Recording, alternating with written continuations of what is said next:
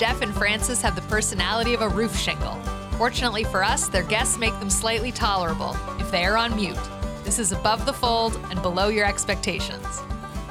Welcome, everyone, to Above the Fold. Today, we are joined by Mike Carroll, Head of Growth at Nutshell. Mike, thanks for joining us.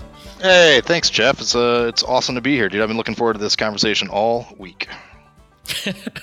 a little bit of sarcasm there, really. If you know me, you should be sarcastic. You know, it shouldn't be serious. Well, we're you know we've only met a couple of times so far, but uh, but no, I love you know I love podcasting. I love talking about you know sales and marketing, and so it's always fun when when I get to take a break from my day and just riff a little bit on you know on the things that are driving our business. So um, I, that's what I, I always get excited about that. And you host a podcast yourself. How's that been going? It's been awesome, man. Uh, my former uh, partner and I, so I used to run a, a, digital marketing agency here in the like Detroit area um, called Kaleidico, and the agency is still, you know, very much in service or whatever. My partner there, Bill Rice, and I have a podcast called "Make the Logo Bigger." You can find it in all the, you know, the likely places, um, which cracks me up, by the way, because I still don't know like 90 different places to put your podcast these days. Someone's going to solve that problem sooner rather than later. Um, but it's been a great, you know, it's been great fun. Uh, he and I love talking about marketing specifically. I do both sales and marketing now, so my life's a little different. Um, but one of the things that we missed the most when I left the company uh, to come and work at Nutshell was just on a daily basis having the opportunity to kind of you know to riff and like kick back and forth ideas. And so finally, I was like, well, why don't we just have a podcast and and honestly the purpose of that podcast was like to fill a very personal need for the two of us to just shoot the shit um, and and as a result uh, you know people started listening to it and said they liked it and so we kept doing it and i think we're about 30 episodes deep now so it's pretty new but but we're getting the hang of it slowly but surely Dude, that's exactly how our podcast started with my co-host Francis and I. We were just we would call each other on the phone and just bullshit back and forth. Yeah. And yeah. one day we decided, you know what, I think maybe somebody might want to listen to this. Probably not, but for the hell of it, let's just record the damn thing and see if it gets any listeners. It, it can't yeah, hurt. and here we are. I mean, is it is really like a lazy man's uh, content creation platform, right? I was just talking to uh, Trent Dyrsmid about this. He's an entrepreneur, runs a runs another podcast. So I've got two podcast hosts back to back, which has been awesome. And he's like, "Yeah, I love it. It's like a lazy man's content creation. You just sit here and you talk ab- about stuff with somebody else, and you get to publish it and call it call it content." That's right. And you can, you know, sometimes people don't prepare. Sometimes people do prepare. Um, and I like both podcasts, like the highly produced ones, which are cool. Mine is certainly not highly produced. It is Same. like a, an off the cuff type of conversation. Obviously, yeah, like we're having now. Um, but you know, I think it's beneficial. I think like the phenomenon of podcasts, right, is like it's beneficial for people in our like jobs to know that when you see someone out in the world and they're giving a presentation at a conference and everything else like everything is all super polished right i mean it's as if as if that strategy that they executed like sprang from their mind fully formed and you know and and yeah, out right. came the, the the beautiful results but i think what podcasting does is just let people in on the fact that like no uh, we're we're all searching in the dark just like anybody else and we managed to find something that hit and people found it interesting and so now you can talk about the process as much as the the results themselves and that, that's what i like about it the informal nature of, of the content you know. I love that too. That's that was specific to our podcast. We did not want this thing to be polished and produced. I mean on one hand it, you hear that and you think well that's just pretty damned lazy. And yeah it is. You're right. I can't argue with that. But on the other hand it's it's more raw you know. Like we don't go in with a whole lot of like you saw, we were just talking about the topic like an hour beforehand. We don't go in with a whole lot of prep, and the the whole purpose of that is that when we get on this call, we're gonna get some raw emotions coming out. You know, I'm gonna argue with you, you're gonna argue with me, and gonna be it's just gonna be it's gonna be like a natural conversation on the phone, you know? Yeah, let's hope so. Uh, you know, and you look at the most popular podcasts. I mean, I don't know what you listen to outside of like sales and marketing stuff, but one of my favorite podcasts is Joe Rogan's thing. Oh yeah, and he's got you know it's the biggest podcast in the world almost, if not is. Uh, and it's not produced at all. It's Joe Rogan sitting in a studio like with a, a, box of weed and booze in his table, and like he just brings random people into the office and talks, and, and the conversations are great. They're four hours long, and like I listen to him while I mow the lawn. Yeah, no, I, there's no need for the the prep. This isn't NPR. You know, we're just, just having fun. Yeah, I don't know how that works. He just sits there and smokes a massive amount of weed, talks to guys that saw UFO. Did you see that guy, the UFO guy? What the hell's his name? Yes. Um, well, he had Dan. He had Dan Aykroyd on for one, and then he had Oh, Bob yeah. Lazar on. so Bob Bob Lazar is like the Yeah. yeah, is the, like the actual it. UFO guy. But but then he brought Dan Aykroyd on, and I'm a huge you know Dan Aykroyd fan, and Dan Aykroyd knows more about UFOs than Bob Lazar does. It was crazy. Dan like Aykroyd he's does. I didn't know that. he's way entrenched in like the UFO and no aliens. Uh, yeah, it's amazing. Listen to that episode, dude. It's nuts. Yeah, yeah, that one just came out recently. I was, I was off the planet. I was living in Bolivia the last seven weeks, Bolivia and Paraguay, and I That's Had- awesome. had nothing. I, I, I didn't hear anything. There's like I got no podcast. There's no sports. There's no politics. It's like I pretty much just like dropped off the cave, the planet, and went into a cave. Kind of nice. That sounds like the most lovely time I've ever conceived of. I would love to be able to check out. What were you doing in Bolivia and Paraguay? Vacationing or working or A lot of things I can't talk about on the pod. No, I was actually uh, no, no, I was actually I was uh, I was working down there. So I was with a group of people that um, also they just work remote. And um, yeah, it's just kind of like a normal work day. You get to, uh, you know, with this group, you travel around. It's a company actually. You travel around and you you select a location that they run for about a month, and you get two things: you get good accommodations and you get good Wi-Fi. And everybody that you're with is working too. They're all entrepreneurs or they work for companies, whatever. And you just work a normal work day, except you're in a different country. It's amazing. It's pretty It's cool. awesome. Yeah, it's pretty cool. My audience Yeah. is probably sick of hearing it, but I, I think it's awesome. It's a hell of a way to live a life. Yeah. Not to mention our, our right. company's based in East Coast and that put me on East Coast time zone. So I can travel 15 hours and actually get closer to the office than out here in the West Coast where I am now. So yeah, that's strange. I'll never I'll never understand that. I'm always talking to people in like New Zealand or Australia and I know it's tomorrow and I just can't square that in my mind. yeah, no, no, it's, it's all screwy. They're, they're on future time. So, anyways, um, you sent me an article today. You've got a really good topic you're fired up about right now aligning sales and marketing teams. Yeah, tell me what's got, well, you got to be in your bonnet. What's going on with that? Well, I, can. I'll give you a little bit of the background, and then and then and then like we'll open up the discussion a little bit. So, so the background, is Kaleido, when when I was there, and it still is, by the way, by its very nature, is a lead generation agency, like very specifically. So, unlike other di- digital agencies, you know, that might focus on brand or you know more on the creative side. Not that we didn't do those things, um, but ninety nine point nine nine nine percent of our clients came to us because they needed sales leads. Period. SQLs or MQLs, I guess. But but then we would nurture them in SQLs anyway. So so what ended up happening is while the marketing team would end up hiring us um, because invariably their sales team was complaining about the quality of the leads that they were sending them and they thought something was wrong with them um, we would end up working with sales teams almost more often than we were with marketing teams as a marketing agency which i found sort of interesting and as a result of that i started to like experience the very extreme pain point between you know certain marketing leaders and clients of ours that would say hey we don't want you to produce leads for us because we don't want to be responsible for them like which is the craziest thing i've ever heard Wait, come out wait, of a wait. marketing person's mouth Unpack that. What the hell are you talking about? Don't produce leads for us? Uh, Correct. So, so we had a handful of clients, not not all of them, but but a handful of clients, um, larger companies more often than not, uh, who we would do digital marketing for. Let's say like HQ, like you know for the corporate headquarters. And there's different business units and all that kind of stuff, and and so we're doing a lot of thought leadership work and and building blogs and you know traffic and and that kind of thing. But invariably, again, invariably, like that's going to create a lead, right? I mean, it- it's all this is you know five six years ago, so the internet is a little bit more nascent from a digital marketing perspective, but Sure. all that activity is going to generate some type of business interest. Yeah, that's why Um, we exist. we were- that's why we do what we do in marketing. That's- Serious. that? So, so, and we used to. So people would come to these blogs and they would say, "Oh, you know." They would email the editor or whatever else. Like, great. Why don't we just start producing these leads and like sending them, you know, to your various sales teams or at least into some sort of funnel? And that particular individual at the time was like, absolutely not. I do not ever want to be on the hook for leads. I don't want to be responsible for them. The second that we start producing leads, then leadership is going to want us to produce more leads, and you know, it became a whole thing. And so we were instructed very specifically not to capture or produce leads.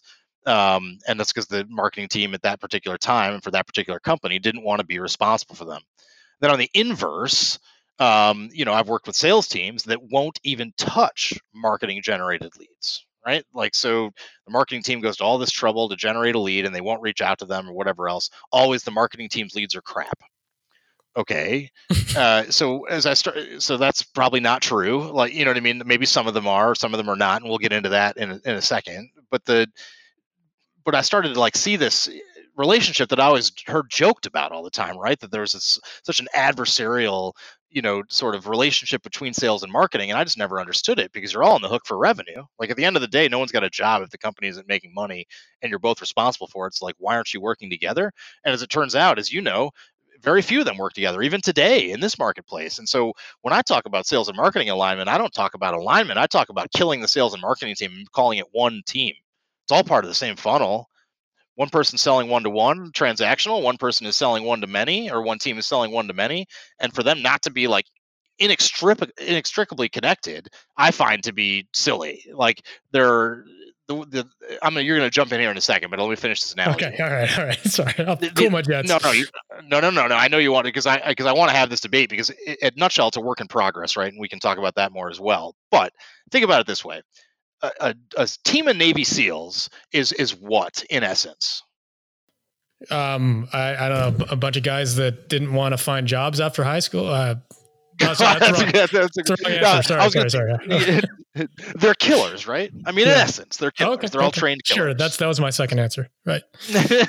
so, but on that team, by the way, there's like a guy that does comms. There's a guy that does is the medic. There's a guy that's a rifleman. There's a person that does explosives, and they can all do each other's jobs, but they all have particular focuses and specialties. And I don't think of a growth team or sales and marketing together any differently. We all have tactical specialties, which is important. Um, but if we're not like rowing the same boat, then we're never going to get to where we need to go. Um, or we're never going to complete the mission or whatever that is. So, so that's why I say it's time to kill the sales and marketing teams as two separate entities, and they become two tactical units on the same team. I agree. I, I completely agree on that. Where I'm going to argue with you is when you say that we're all working to generate income for the company. Yes, really. But actually, I'd say no, because we're all working to put dinner on our plate at the end of the day. We're all working to feed ourselves. Right. I mean, in, theory, in an idealist world, yeah, we're all trying to get the company to prosper. But when it comes down to it, what people really won't say is that it's their incentives that are driving them. Sales team incented to close big deals and and get a nice commission so they put dinner on their plate, feed their family. Marketing team incented to send a whole bunch of leads to the sales team so they can hit their numbers, put dinner on the plate.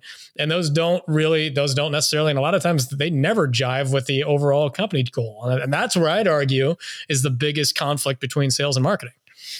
Uh, so, so I think you touch on it with a needle, and it's really important. That's absolutely correct. Which is like the traditional way to measure the success of these disparate teams, those mm-hmm. working independently, is by different metrics. My argument is that a that's wrong. So, so they should all be be measured by the same metric, which would be revenue or growth.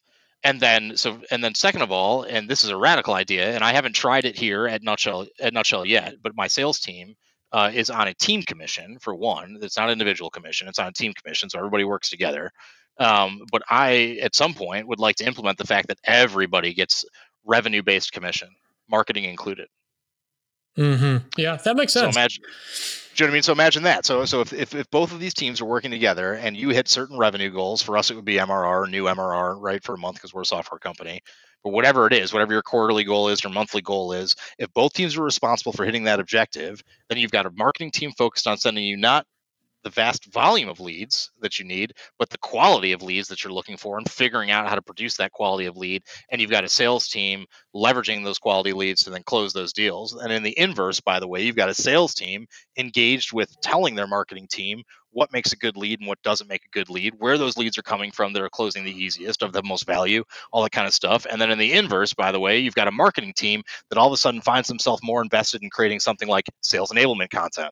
Which often in this adversarial relationship is like a giant pain in the ass, right? Like nobody wants to on the marketing team ever wants to spend the time to like make a new sales deck. It's like the mm. worst activity in the world if you're a marketer. it's so boring. Um, right, because right. the sales, you know, because the sales team has like particular, you want to be all narrative with it and whatever else, and and you know, I can hear the sales guy now, bro. I just need this case study and that thing, and you know, and like blah blah blah, and these numbers, and like we could just put that in a deck for me and make it look shiny. That'd be great. uh, you know, and so, but so that's not exciting. But if they're all working towards the same goal, they're all celebrating wins together, they're all working together, and is it perfect? Like, no. Again, this is an experiment that I'm like in the midst of of executing and trying and i've got a relatively tight knit and small team here at nutshell to try that with and so you know my questions that i have like does it scale you know all, all that kind of stuff uh, still exists but uh, but i can tell you one thing for sure. The current paradigm where marketing and sales are like you know are like the cool kids and the you know the nerds or whatever at the lunch table you know in your middle school is an unacceptable way to grow your business. Like it's just not gonna not going to work that way. I've got I've got a good story about that, but I'll I'll let you you know jump in here a little bit before I start off on some. I want that story. I, I want that story, but I want to know who are the cool kids and who are the, who are the, who are the nerds. It depends on what team you're on, I guess, wouldn't it be? so if you're on the sales team, you're the cool kids. If you're on the marketing team, you're the cool kids. But regardless, you're adversarial for no for no particular reason. All right, so so if you've got an existing structure where you have uh, mis- misaligned incentives, like you've got a marketing team that gets paid on leads, not necessarily quality of leads. They should be, right? Right. And then you got a sales team that's incented to, you know, close deals and they get paid based on closed deals. So they're only going to take the good leads. I mean, will this structure work or do you have to blow the whole thing up and start over, in your opinion? No, I think the structure works. I mean, the second that you start measuring both teams by the same metrics, and they start meeting mm-hmm. together and living together, working together, like you know that type of thing. I think it changes very quickly. I mean, when I came to Nutshell, there's a another thing I'll share with you later, which I, we can have a whole other discussion about how much I hate Facebook. But the oh yeah, let's let's uh, let's bookmark that. Yeah, we can for I wanna, sure. I want to jump into that dog pile. yeah, uh, but but one of the first things I did here, you know, by the way, is like, well, there's two elements to this, right? One, your organization needs to be tracking source to sale, and, and most don't right? Not not accurately.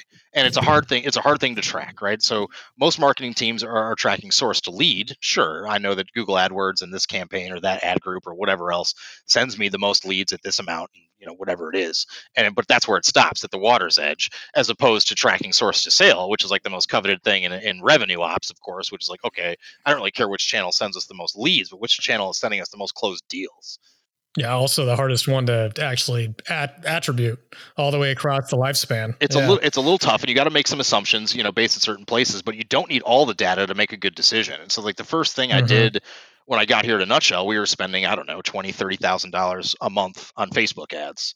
Oh, they're producing a, a significant amount of leads. Uh, and whatever else, but like the the business analyst, the you know, my new team member, I wasn't here two weeks, and and she's like she's like those leads don't close. And i was like are you sure about that? And she was like yes i'm sure about that. And everybody in the company was very weary to like cut 20% of our lead flow. I just went ahead and did it. I just shut it down. Huh. um, and since i've you know since i've been here i've actually reduced our lead volume by about 25% but huh. we've grown revenue by 35% yeah that, that actually makes sense. Uh, from our standpoint we were like all of a sudden we we started really taking content marketing seriously, taking SEO serious, seriously, and we boosted our our inbound leads from like an average of 75 to 350 and we're allocating mm-hmm. out all of them you know we're like even you know jerry's coal shop uh, was getting allocated out you know? And uh, it didn't do anything to the bottom line. We're like what the hell? We've uh, what's what, what happens after quadrupled? Quintupled Quint, I don't know what it is. That's right. No, I don't know words. That's right. You're right. I don't know. I don't know words. I'm an idiot. Um, we did that, and then it's like, okay, why isn't revenue growing with it? Well, it's because you know we're actually not.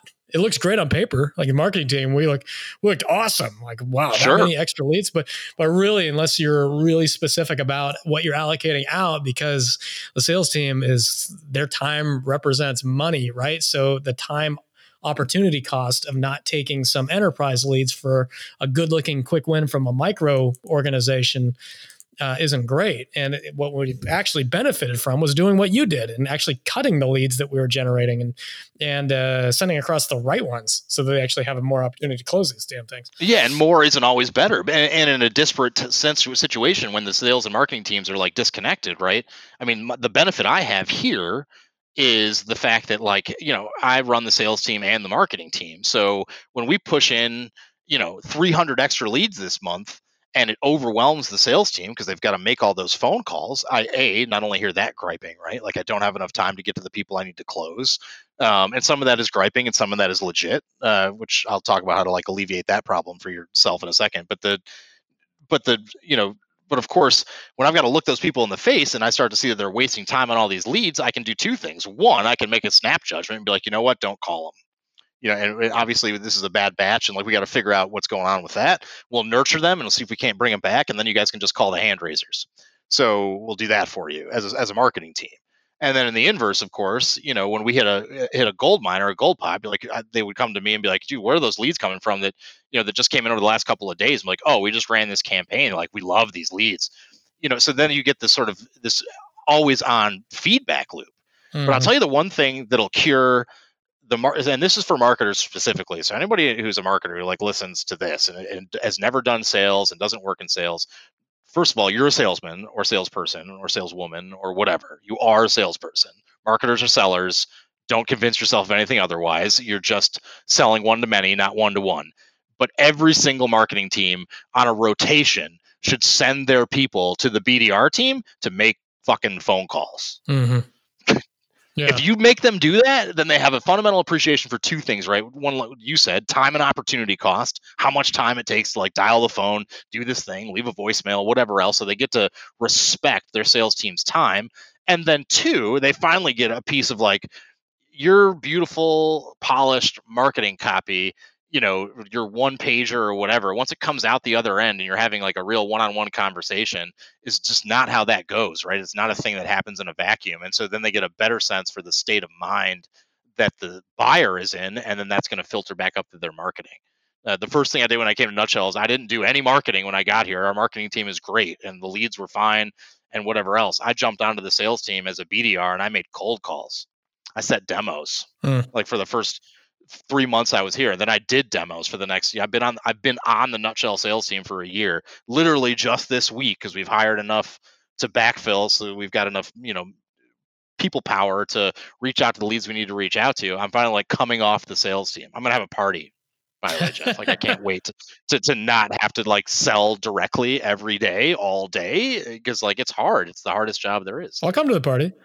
I'm I'm grateful. I'm if I'm invited. I'm I'm grateful that I've I've never been asked to do that. I've watched the folks cold dialing. I've watched them pitching. That is hard damned work, man. They live a life of rejection and and just bouncing mm-hmm. back and having somehow our BDR and BDE teams are are gifted with a, a short memory and confidence that I I won't understand. You know, if, if somebody just I'm a soft marketing dude. If somebody crushes me with a no, I'm like, well, why? What did I do wrong? You know, you get all insecure. you know, and, it's and, like it's like golf, Jeff. You know, you just need one good shot around. I suck at golf too. I suck at golf too. See, it's not for me. I'm not built that way. Not built that way. um, you bring up an interesting point on creating content for sales team it was just like super super important. You you absolutely marketing teams you know you absolutely have to create good content for the sales teams. Uh, you have to be taking case studies success stories converting that into pitch decks um, converting your products or your your work into products where you can. Uh, you have to be creating like actually compelling content. They're not going to sales teams are not going to write their own uh, pitch deck copy. They're not they're not copywriters. So no. really, like that has to flow up. And I think sometimes, from what I've heard, uh, there can be issues with it feels like the marketing team working for the sales team, and it creates this relationship thing that goes that goes one way. When we know that's not true because we are all trying to to close deals and bring revenue into the business, like you mentioned earlier. But how do you set up a system where you've got sales people that are helping marketing people create content for them in a way that doesn't feel like one is subservient to the other?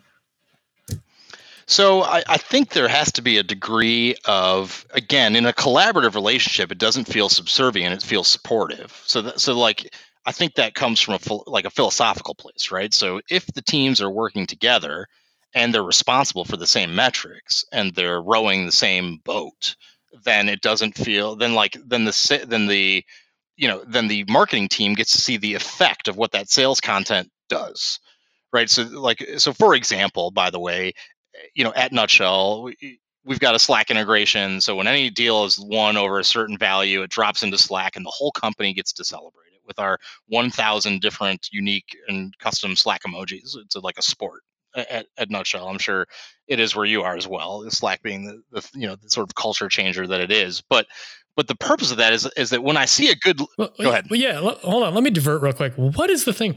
I don't get it. I, Slack seems okay to me. We don't use Slack. Used it before. Uh, like, why is this such a big deal to people? Why is everybody so crazy about Slack? What am I missing?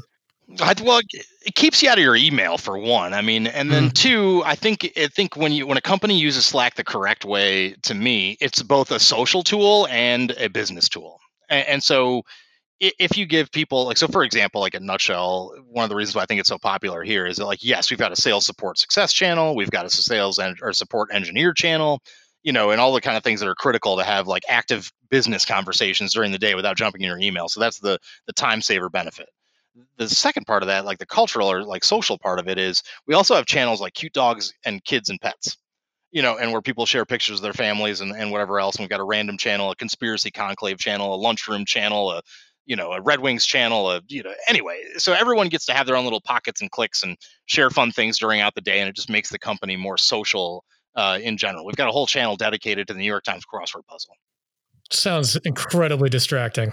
I'm going to be honest with you. it, it, it is a little distracting but again if you know if you trust i guess maybe this is it's not unique to us right but like everybody's responsible for doing their work and getting their work in on hmm. time um and and and if they're not doing that then that's like your responsibility as an employee if like you can't manage your own time like appropriately and not like jump in and be slacking all day and like not getting your job done then like that's that's your problem as a worker i guess um sure. I, don't, I don't find the advantage in taking things away from people because you have to like cheat to the you know to the to the lowest common denominator. That's that's silly. That doesn't generate excellence. Yeah. Yeah okay that that, that makes sense. It can be distracting though. I, I, for me, I mean, yeah. we we're using email, and I don't want to spend too long on this, but we're using email and GChat, and uh, I mean, I just don't see how it it could be much different from that, and I just I can't justify just jumping over into Slack because I don't know. I don't know. It just doesn't seem much different to me. If it doesn't, I'll say this: like anything else, if it doesn't work for you, then don't do it. But like, but if it does, it can be it can be an incredible tool. The, the answering employee questions via email is really a time suck. Oh, that, I mean, that to me is the yeah that that to me is the biggest advantage of any type of chat tool, whether it's GChat, Skype, Slack, what HipChat, yeah. like whatever. Especially when you get that one employee that write, likes to write Atlas shrugged in every email. You're like, are you kidding me? Do you do you care about my time at all? I'm not going to read this. You get one. The answer to that question is no. You get one paragraph, maybe. um, but yeah, so I mean, that's what I think the advantage of Slack is. What we were talking about before that, I, uh, I had a larger. I have no idea. Oh, uh, creating creating content. Oh, celebrating. yeah, so celebrating wins, right? It was like so. Yeah. So okay, we all celebrate the wins, but the other best part about it is we do track source to sales. So so when I see a nice big fat win, not only do it to go to my sales team, whoever worked on that, our support team contributes to these wins because I can see, you know, through our Zendesk integration, like how many times that lead interacted with our support team. But the best part is that I go back and I check on the larger ones what content did this lead engage before they became a trial and then I get to go congratulate, you know, the person that wrote it or the yeah. marketing team members that created it and be like, "Hey, you guys produced this lead you have as much of a, a reason to celebrate here as anybody else because that person doesn't know we exist, doesn't come in, isn't enthused, and like you seeded the whole conversation, and that's fundamentally critical. Let's go do more of that.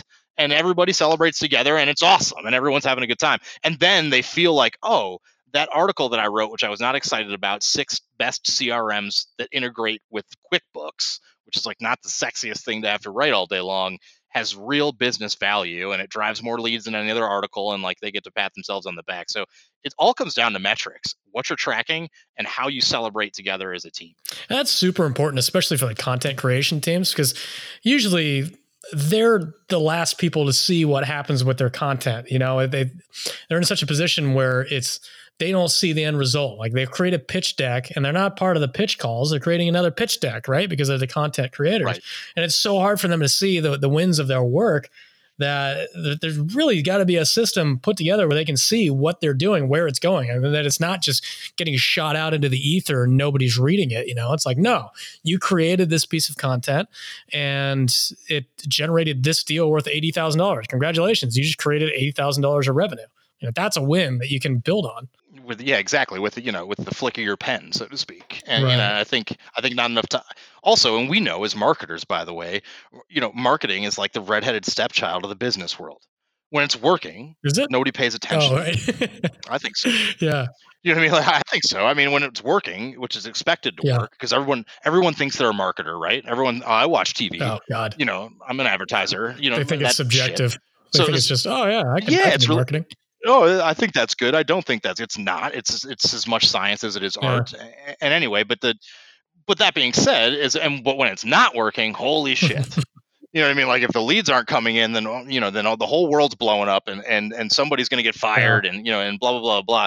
And that's no way to treat a team with inside your organization, and it doesn't make anybody feel good. So I also think, from a leadership perspective, um, and this isn't a sales thing. This is like a CEO, like C-suite level thing. It's like you can't you know just expect marketing to work because like you think it's easy to write an email it's not you know? I mean when i write sales email sequences for my sales team i rewrite them like 10 times. I just got done writing 20 different emails for like various scenarios and templates that they can leverage and like all of those things matter um, luckily i'm in charge so like i know it matters so it doesn't I don't have to be like told that it matters but in a much larger organization when you like filter that task down to somebody and then you they get it done and they just don't even say thank you and just take it away yeah i mean of course the the marketing team's going to feel like they're working right. for the sales team like you don't want your marketing team to feel like a creative services department you want them to feel like a strategic entity within your organization. Right, right exactly. Um, and by the way, yeah, writing emails has got to be one of the hardest things to do in marketing. That is so damned hard, and you get so little to show for it when you're done. You're like, oh wow, hundred words. Wow, that took you an hour or an hour and a half. You know, but yeah, yeah, yeah, it did. It's like it's like writing poetry. You know. Well, well, you write twenty different subject lines, you know, like, and then you got to test them. Like, okay, we're going to A/B test yeah. this, we're going to do that, and then that's another thing I talk about in my article, by the way, which is like one of the things that salespeople are not inherently good at, but marketers are, and this is where salespeople can learn from marketers a lot, is about testing. So, like, your average salesperson is not like out there like busy testing eh, follow-up email templates, right? Like, okay, which which subject line gets more of it gets more opens okay which which body copy or subject line plus body copy gets me more replies? Are they even tracking replies? You know like all, all of that kind of stuff and that's where your marketing oh, team can be really good at it right? They can make you yeah. the salesperson so much more efficient with your time if you would just let them and they would love to help you do that. Like i mean you go to a salesperson or marketing person be like i've got this particular problem that i need to solve for like a very large amount of people. I send this email 50 times a day. How can we make it better? That's the thing that marketers no, salivate what, around. that's what puts us squarely in the nerd camp too by the way. Like that i'm just getting excited just yeah. thinking about that it's it's like catnip for marketers. It's ridiculous. I don't know i don't know what what is built into us with that uh, but it's weird. It's a thing. It's definitely a thing it's the art of it's i think it's the art of persuasion right? I come from a mm-hmm. political background oh, so early in my career i worked yeah i worked in politics for six and a half years i was a political operative and uh, i did communications and campaign management but like my favorite thing about being a speechwriter and a communications director for campaigns from like city council all the way to the us senate um, it's like you put out a poll, right? You, you, you, take the the pulse of any particular community. It might be a subset, it might be the entire electorate, it might be likely voters, whatever it is, and it comes back to you, and you analyze it, and you look at it, and you're like, okay, here's the you know here's the direct mail campaign we're going to run. Here's how we're going to change our message when we're knocking doors and our phone calls. And then two weeks later, you run another poll, and like you see the numbers move. Yeah, you did that. Yeah, you know in a very in a very nerdy way i changed how people think about something fundamental and like that's addictive and that's what marketing is i mean it's the same thing it's like we you know these people were not interested in this thing so we built this piece of content and it got 150 downloads last week and like they're reading it and whatever else and yeah marketers love the numbers. We're, we're built to, to work in spreadsheets and to to love numbers because our entire job is focused on up and to the right. I mean, everybody's job is focused on up and to the right, but like a marketer with a slight change and a good test can can like come back and be like, "Oh, I increased traffic last quarter by 250%. What did you do?" It was it was baseball that got me into it. That is like the absolute statisticians oh. Wet dream. It, it's like they will pull the most obscure stats in the world just for the, the sake of pulling stats. Be like, this guy led the league in ninth inning doubles on in on Sundays uh, during Easter weekend from 1933. To, it's like, where the hell did you pull that number? That is the nerdiest thing I've ever heard, and I want I want to hear more about it, please. That's right. And the, you know, we're always fascinated with the difference between causation and correlation, right? Which is like something that salespeople don't often like think about, but like that's our whole day. Like, okay, did they do that because we did that, or they did that? They're going to do that anyway, and we just happen to like be in yeah. the middle of it. Um, and th- these are fun questions about human behavior, you know. And that's, I think that's, you know, that's what I love about being a marketer. It's about understanding people. It's about how copy persuades people. It's about how people behave the that's the why do you hate Facebook? oh fuck! It's okay. We put the Sorry. explicit tag on there. We're okay. we're we're all adults here. okay, good. Uh, uh, why do I hate Facebook from a business perspective, or like why do I hate Facebook from a marketing? Just go. I I just unleashed your cage. Just jump out of it. Facebook is a social ill unleashed upon an unwilling populace, designed to bring people together that has achieved exactly the opposite. And they continue to push forward as a corporate entity that holds themselves up as like the arbiter of social discourse when they're the ones that fucking destroyed it. That's like this is uh, juicy. All right, all right. How long is this? that, that, would be, that would be that would be fundamentally why I hate Facebook, like uh, on face value. The second reason why I hate Facebook from a business perspective is because they're a bunch of liars. they're a bunch of sack of shit liars. so the so, so when you look at you know when you look at the Facebook Pixel, how it tracks conversions, view through conversions, they cook their books, video views. Remember that scandal, by the way? Video the views. Video oh yeah, they lied about it, right? Or they?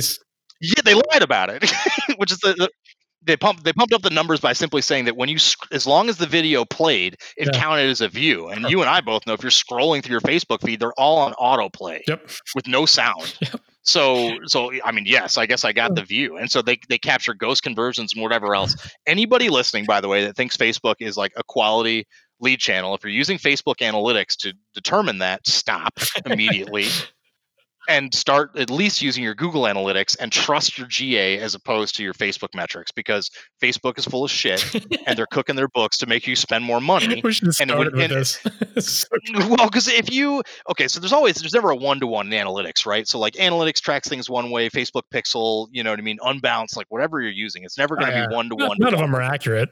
It's right, not 100% accurate. But when you go into Facebook's and it tells you that you had 150 conversions, like whether they're view through conversions or actually click conversions like last click conversions or whatever they are mm. and then you go into your google analytics and it's half okay like that's you know, I, I, mean a disparity of 15% is like one thing right like okay i mean i can i can deal with some bleeding at the margins but when i was looking at our facebook stuff like it would be a half to three quarters less in google analytics and our agency at the time would be like no no no look at the facebook metrics and i'm like dude i can't tr- i don't trust those people any farther than I can throw it. uh, and so and and that's why I, I, mean that from a business perspective, that's why I hate Facebook because they've killed the organic marketplace on Facebook and they've pushed ads. And I get, yeah, we we run ads, Senator. Yeah, I, I heard you, Zuckerberg. But the but they just make it in like an inhospitable environment for digital marketers, and I've cannot stand that. Like, it's fine if you want to make me pay. I, I get that. That's your business model.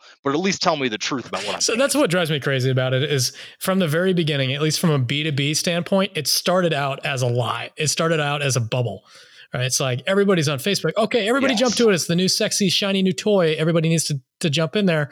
And really, there's a very key fundamental thing that everybody overlooked is there's a complete mismatch of attention right? It's like all these businesses, like you're selling PBX phones on Facebook, and all these businesses thought they're going to sell PBX phones on Facebook. No, these people are on Facebook to look at to look at pictures of their friends' ugly babies and to like to, yes. to promote their own uh, perfect, well crafted image of themselves. Right, the attention there is completely mismatched with what businesses were told they were going to get out of it. Uh, yes, people are on Facebook no, they're not there to buy things that aren't like impulse buys that are just popping up as like B2C consumable stuff on the sidebar. They have no interest in your business at all. None. It, not and not at. The, I mean, not at that time, right? So like, and now is Facebook useful in a particular way? Sure, it, it can be if you sell T-shirts or like bobbleheads. Facebook's a great thing to to like capture someone's idiotic notion of novelty and then sell them something. But if you're yeah, if you sell a B2B product, then like I just don't and maybe I'm missing something. And I've asked other marketers about this at conferences and when I meet them on our podcast and like and to like we had um her name is Xenia and she's the CEO of Planable. Huh. Um, which is like a, an agency client uh, social collaboration tool where you can build all your posts in her tool and they you know they basically look exactly like the look on linkedin or facebook or twitter or instagram and then the client can come in and review them like in a in a mocked up environment so that you know it's a great collaboration tool very cool tool.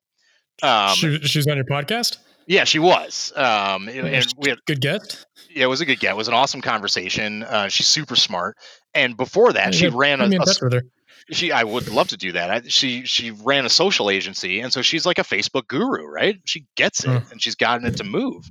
And I asked her some of these questions as well, and she's like, she's like, yeah, people fundamentally like misinterpret what the channel is for. Um, right. and I think that's what B two B is. You know, like I'm like us are just missing about it. Like if you want to grab someone's attention and give them some like for brand awareness, let's call it that if you want to do some like cool campaign on Facebook and you're a B2B company and what you're giving away is t-shirts or like you just want someone to download this piece of content and then nurture them later, it could be a great tool for that. Absolutely. But like just don't mistake yourself of what you're going to be paying for and what you're going to be getting out of it. And and what you're going to be getting out of it by the way is like is half trash. Mm, yeah, and it just blows me away when the balloon popped. Have you been following the the Rand Fishkin studies? Of he's on his war path against Google and, and social networks. Oh no, no, I mean I love I love Rand, but I have not been following his latest his his latest odyssey. oh yeah, he's he's been on a crusade against Google for featured snippets and all that stuff. I bored the hell out of my audience on that. But uh, another thing that he's tracking was uh, social engagement rates for B two B mm. for businesses. And it dropped from like maybe five years ago. There's like a 5% average engagement rate for, for businesses. And it's dropped to like 0.09% in the last year. Well, that's this does not surprise me. I don't, yeah, it didn't surprise me either, but it shocked a ton of people. It shocked businesses like, oh my God, how is this possible? Like, were you paying attention from the beginning? Like, this is the writing was on the wall from the very beginning. This was not the place for you. No, never. It was never the place for you. And here's a like here's a a, a tale. Okay, so maybe you, uh, let's say you understand Facebook, the channel, and you're like, great, I'm going to figure out a way to like hack the system and leverage it anyway because people are spending time there. And anywhere where eyeballs are spending time, right, is an opportunity to sell something to somebody. I mean, I, I will hmm. say that, right? So like, it, it's a habit for everybody. Everyone's got Facebook up while they're sitting at their desks, and they are thinking about work at the same time. So they're like, there is some correlation if you can figure out how to capture their attention for long enough to bring them back to like Earth and have them thinking about a work thing. Whether that's a good thing or not, we can like you and I could have that debate.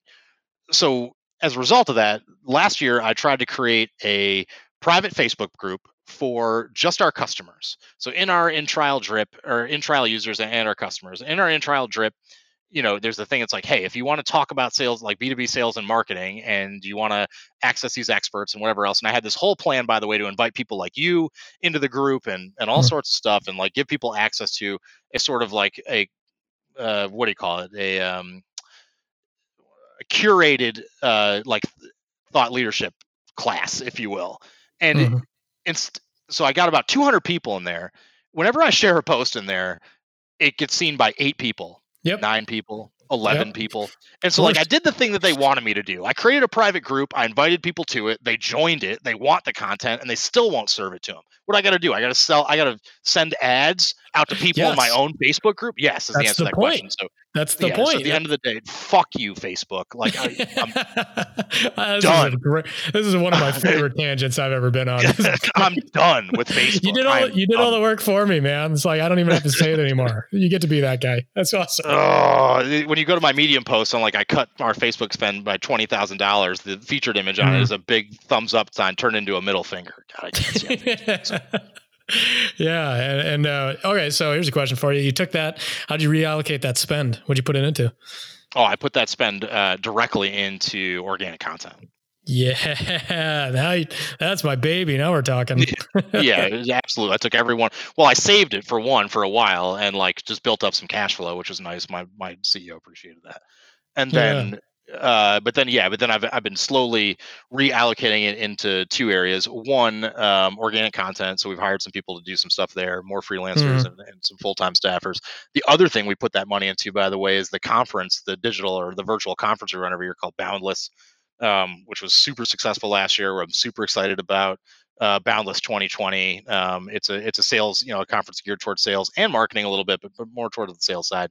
Um, and that's been super successful. Uh, 300 400 5% roi on what we spend on that conference versus what Oh. we spend on Wait, wait, wait. Tell tell me a little bit more about. I don't know about Boundless.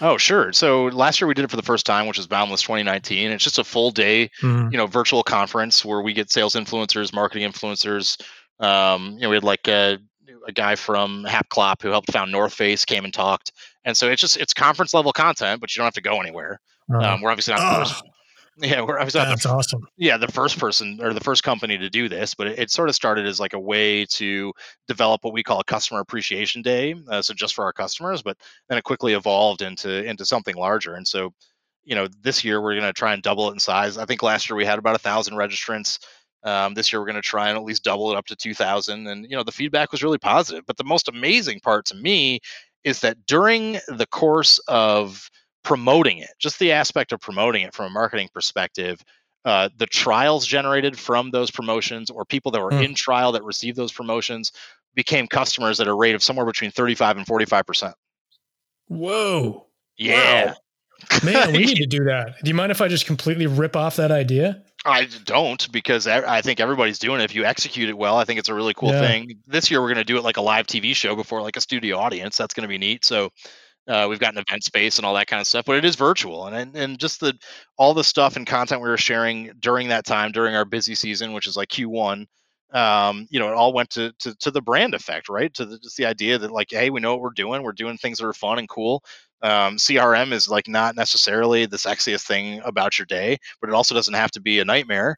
Um, Mhm. And so why don't you come join us for this? And and uh, it worked out really well. And so hopefully it does the same thing again. And I look like uh, I know what I'm doing. And so you have n- uh, normal conference speakers that would physically attend conferences, but they're actually just promoting virtually, remote. That's correct. Yep. Oh, That's it. that's awesome. How do I get in on that? You I'll send you all- customer. Yeah, I'll send you all. This, I'll send you all the stuff. Absolutely. That is so cool. When's the next one? Uh, next one is actually I was just funny. We were sitting here and I just got emailed like the new landing page for it. You Uh, emailing 6th. while you're talking to me? I'm not feeling the love, Mike. I'm not emailing. I've got Slack All up. I, like you said, it's distracting. See? Yeah. See, uh, I'm Jesus. caught. I'm found out. I'm found out. Uh, do, you, do, you, do you not feel like I've been engaged? I think. Uh, no, no, no. no, I'm Uh, sorry. I'm sorry. I take it back. You've even if you did multitask a little bit, you've been very engaged. It's been very. no, I love this conversation. conversation. I love this conversation, Jeff. It's been awesome. so March sixth, uh, 2020 is the the next Boundless. Uh, anybody that wants it can go to. It's not up yet, but it will be at nutshell.com forward slash Boundless 2020. What kind of speakers do you get at that thing? Let's see uh, who is coming this year. We've got Jeffrey Gitomer, uh, who's the you know the he wrote the Little Red Book of Sales. He's got the Sell or Die podcast. It's he's a New York Times bestselling author. David Blake, uh, CEO and founder of Client Success, uh, which is like a client or customer relationship you know sort of company. Uh, Christine Volden, she does she's the founder of Soulful Selling, um, and she's a CRM instructor with LinkedIn. Uh, who else is coming? John Barrows. We've got Colin Campbell from Sales Hacker. Um, Sujan Patel, uh, who I actually just did a thing with him for Mailshake's virtual conference not too long ago. Hmm. Super smart dude. Love talking to him. Um, Patrick Campbell, who's the founder and CEO of Profitwell. And that's it so far. Uh, there's probably a couple more kind of filtering in there. And then I always give a talk of some kind Yeah. if there's room for me if there's room for me. Ben, who who runs content here at Yeah. Nutshell, sometimes makes the space for me and sometimes does not. I take no offense to. it. right on. Yeah, that sounds pretty cool. Um, I'll send me the links to that. We'll send it out in the show notes. Oh, awesome, hundred percent. All right. So in close, you said you had a funny story. Do you remember what the context of that was? Oh yeah, so Sales oh, and marketing. shit. Can we Yeah, can we bring it all the way back around? Horseshoe this thing. bring it all the way back uh, the horseshoe thing. What was I talking about that I had a? It was about we were talking about leads and like who doesn't want leads. Oh yes, okay. So in the inverse, right? So we talked a lot about you know the fact that marketing produces crap leads and like and that can be the case right? So, so, i mean sometimes it can be the case particularly like you said when you're incentivizing bad behavior and you're just looking for lead volume often bad behavior is what you get.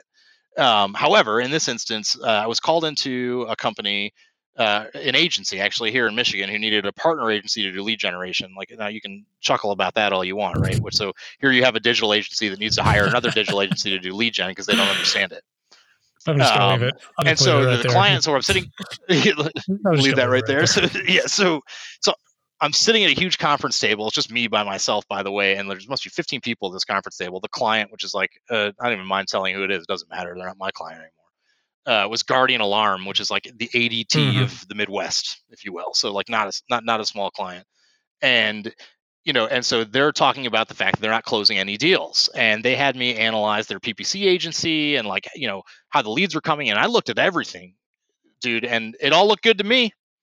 you know what I mean? I was like, I, so I, they asked me, I'm sitting in front of all these people. They're like, well, you know, what do you think's the the issue here, Mike? And I was like, look, I'm going to be frank, and I'm no one in this room is paying me yet, so this might send me right out right out of the room on a rail. But like, I'm just going to be transparent and honest because that's who I am.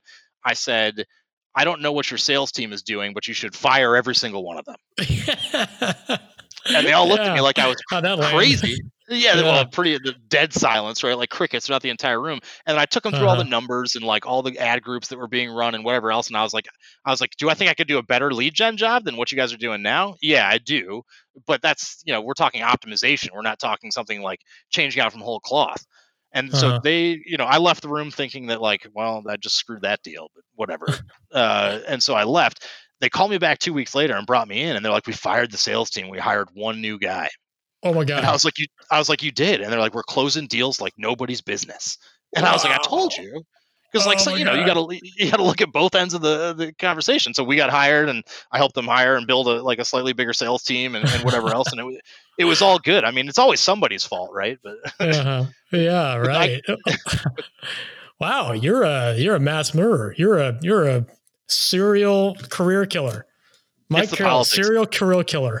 Just career politics killer. angle of, of me. Like the, the politics is brutal and this is all you know yeah. fun stuff uh, so, Mike, this has been a lot of fun, man. Uh, where do you want to Where do you want to send our audience to? What do you want them to check out? Well, uh, so I'll say two things. One, if you're in the business for CRM, I got to plug my own company. Nutshell is a sneaky, powerful CRM, so head down to nutshell.com. If nothing else, go to the Sell to Win blog, which you can get a link to right on the homepage there, and sign up for our content, which is is excellent. Um, and then the other thing is, if you like listening to me rant and rave, uh, on a regular basis, definitely check out the uh, you know make the logo bigger podcast available on all your all your most prominent podcast offering systems. You and I did not get to talk about podcasts, by the way. At some point, I would love to do that with you as well. But I can't thank you enough for having me, man. I, I love this conversation. I've been on a couple of podcasts recently, and this is by far the most fun I've had, uh, without a doubt.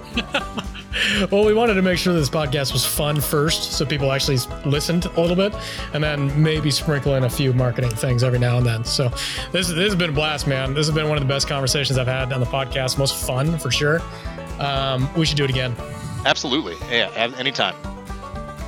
Cool. Sounds good. Um, we will send out some of the links. Send me over those links if you wouldn't mind, and we'll send them out in the show notes and um, I'll let you know when we uh, when we go live with this bad boy. That sounds good. Uh, yeah, I can't wait to do this again. It's so good to talk to you. Mike, thanks a lot. Uh, everybody that's been above the fold, we'll catch you next time. Later.